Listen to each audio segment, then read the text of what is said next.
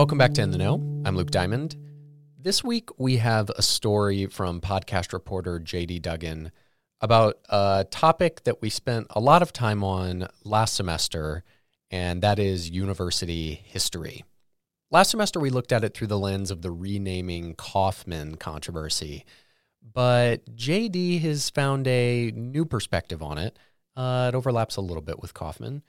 Um, and I think we're just going to get straight down to it. Let's uh let's get to the story.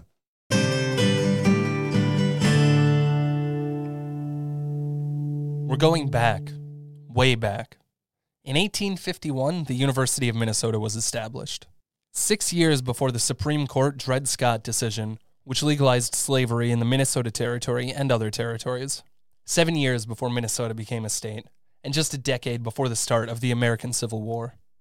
Between 1850 and 1865, the state of Minnesota and its institutions were being built from the ground up, and Southern slaveholders were making major investments, literally into the state's foundations. I drove up to St. Cloud to talk to one of the premier scholars of slavery in Minnesota. Well, what makes slave labor interesting when it comes to Minnesota is, again, the, the fact that the people who were generating the capital by and large never set foot in Minnesota itself. That's Dr. Christopher Lehman. He's a professor at St. Cloud State University and the chair of the Department of Ethnic, Gender, and Women's Studies there. Now, when Southerners would come to Minnesota on vacation or for business purposes in the spring and summer months every year, they would generally bring no more than two or three slaves with them. So that wouldn't be a whole lot of slavery that people would see within Minnesota's borders itself. He just published a book, Slavery's Reach Southern Slaveholders in the North Star State. His office is a classic academic office. He has papers and files strewn throughout it. There are stories of Southerners and their slaves disembarking from the steamboats that dock in the Twin Cities, let's say. And some of the people who hated slavery would gather around the docks and boo the Southerners as they walked by. But they would have been in the minority.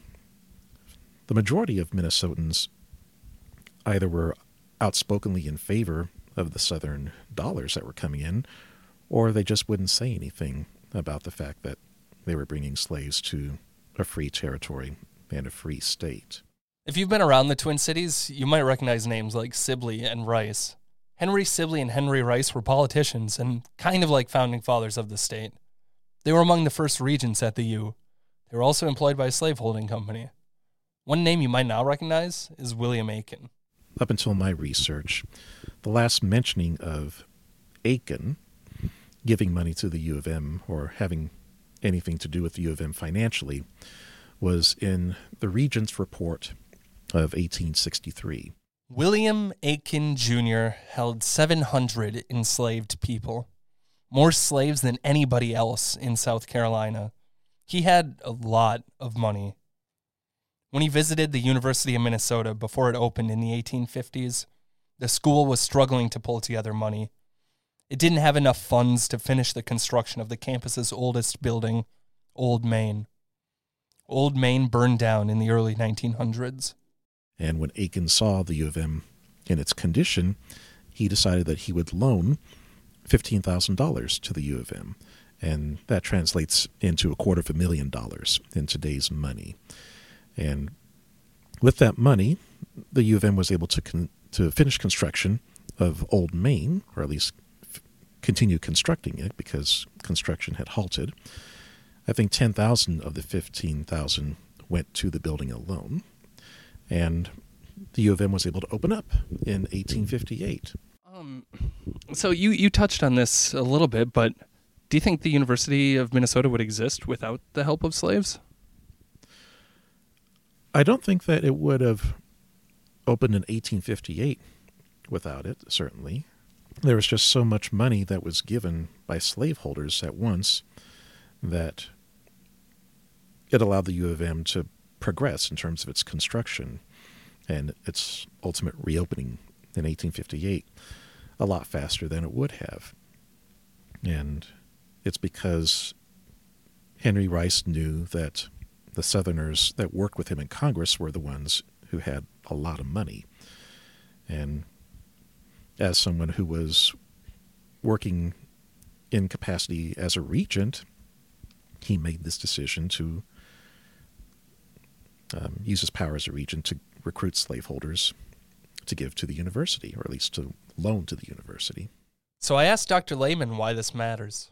The people that I talk about, especially whenever I talk about 20th century figures, um, they really appreciate feeling that their existence is validated. And they appreciate knowing that someone cares enough about their history to talk about their contributions and to say that their lives and what they did has meaning. And certainly for descendants of slaves who often feel left out of the history of Minnesota, for me to have research that says, even going back to the beginning, when African Americans were not physically here so much, you made a difference in the state. Uh, I, I believe that's a very powerful message.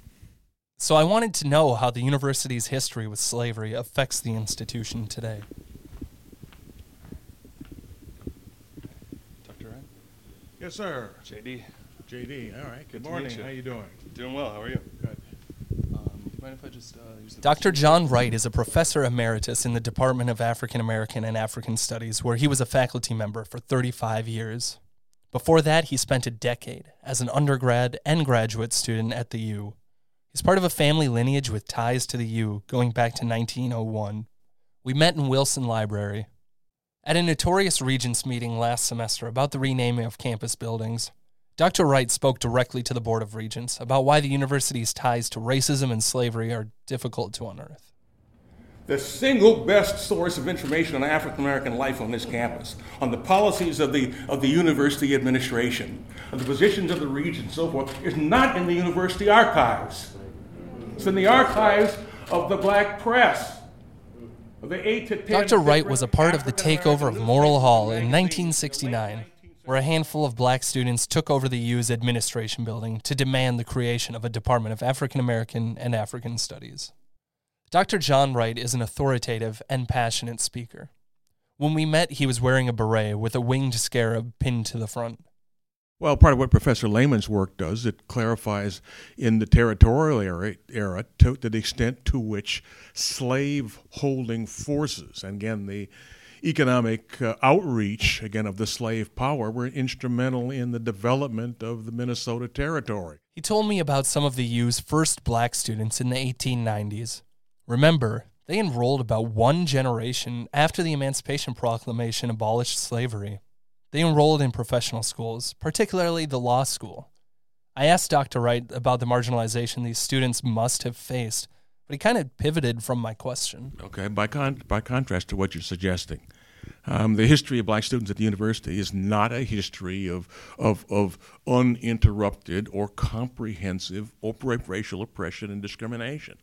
As I said earlier, part of the reason why these black law students came to the University of Minnesota was in part by the comparatively open policies here in terms of admissions, at least, um, that were attractive to them. That nuance is important, and it fits within a larger timeline.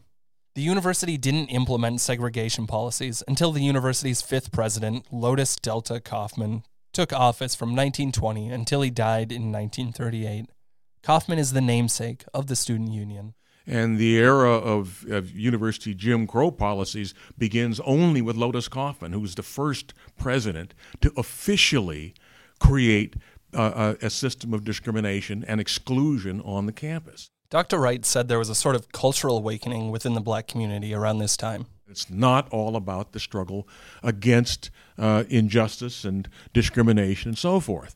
The years, again, that my uh, aunt and father uh, were here on campus, again in the 1930s, were years that were also part of this grand cultural awakening in black communities across this country that we now call the Harlem Renaissance, the Black Renaissance, the New Negro Movement, and so on. The U was also holding convocations or large assemblies with progressive black leaders, artists, and intellectuals.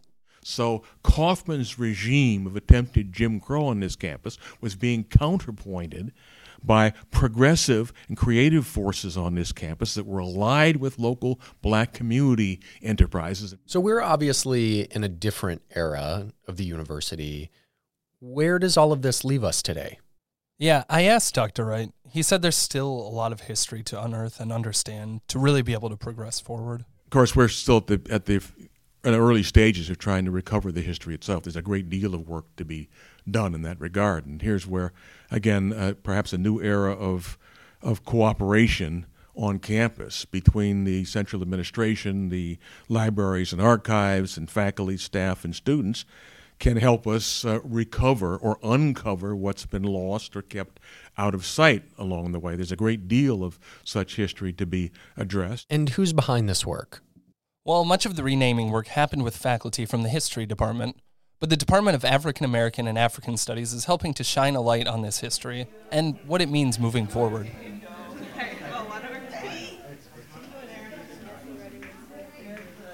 The department held their third in a series of teach ins last Friday in Blegen Hall. Dr. Rose Brewer is a professor in the department. She led the event by reading a poem.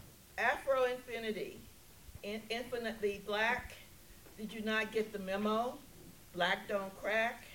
Black infinite, indefinitely, forever, forever, ever. I asked Dr. forever, Brewer about the ever. teach in, which was a discussion among black students and their research in black studies. No limit. This is the culmination of a series of teach-ins we've had uh, during 2019, uh, beginning in uh, January. This particular teach-in uh, spotlights both graduate and undergraduate uh, scholarship in uh, Black Studies. Their research varied widely, from black Milwaukeeans and industrialization to New Age style healing in the black community to researching movements like Black Lives Matter.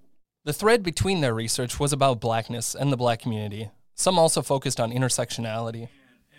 It centers on you know a black transgender gender variant person being kind of the center point of animating the logics of like these dominant things that we engage with which is white supremacy capitalism homophobia transphobia and how you know you can have people who intersect with all of that.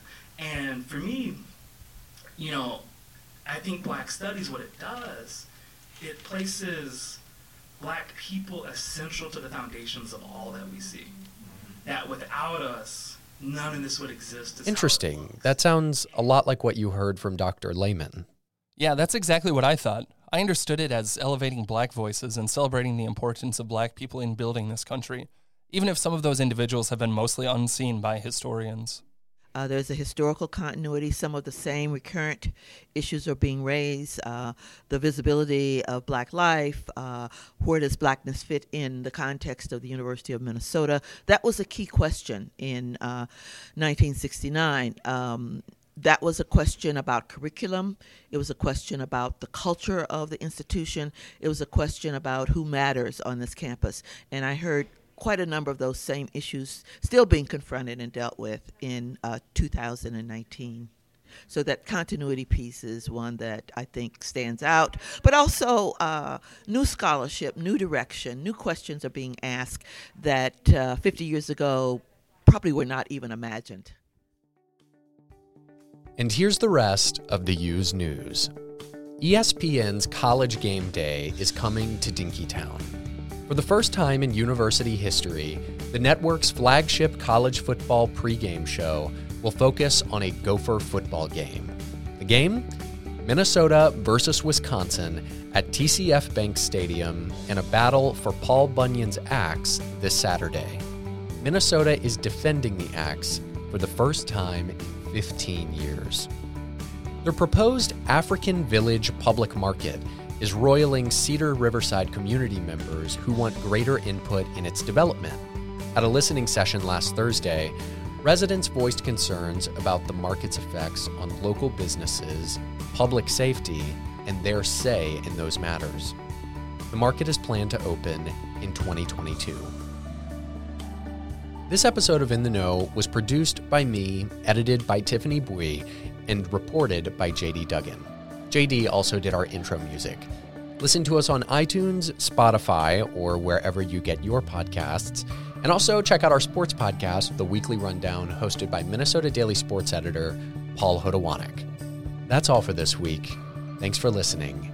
And hey, happy Thanksgiving.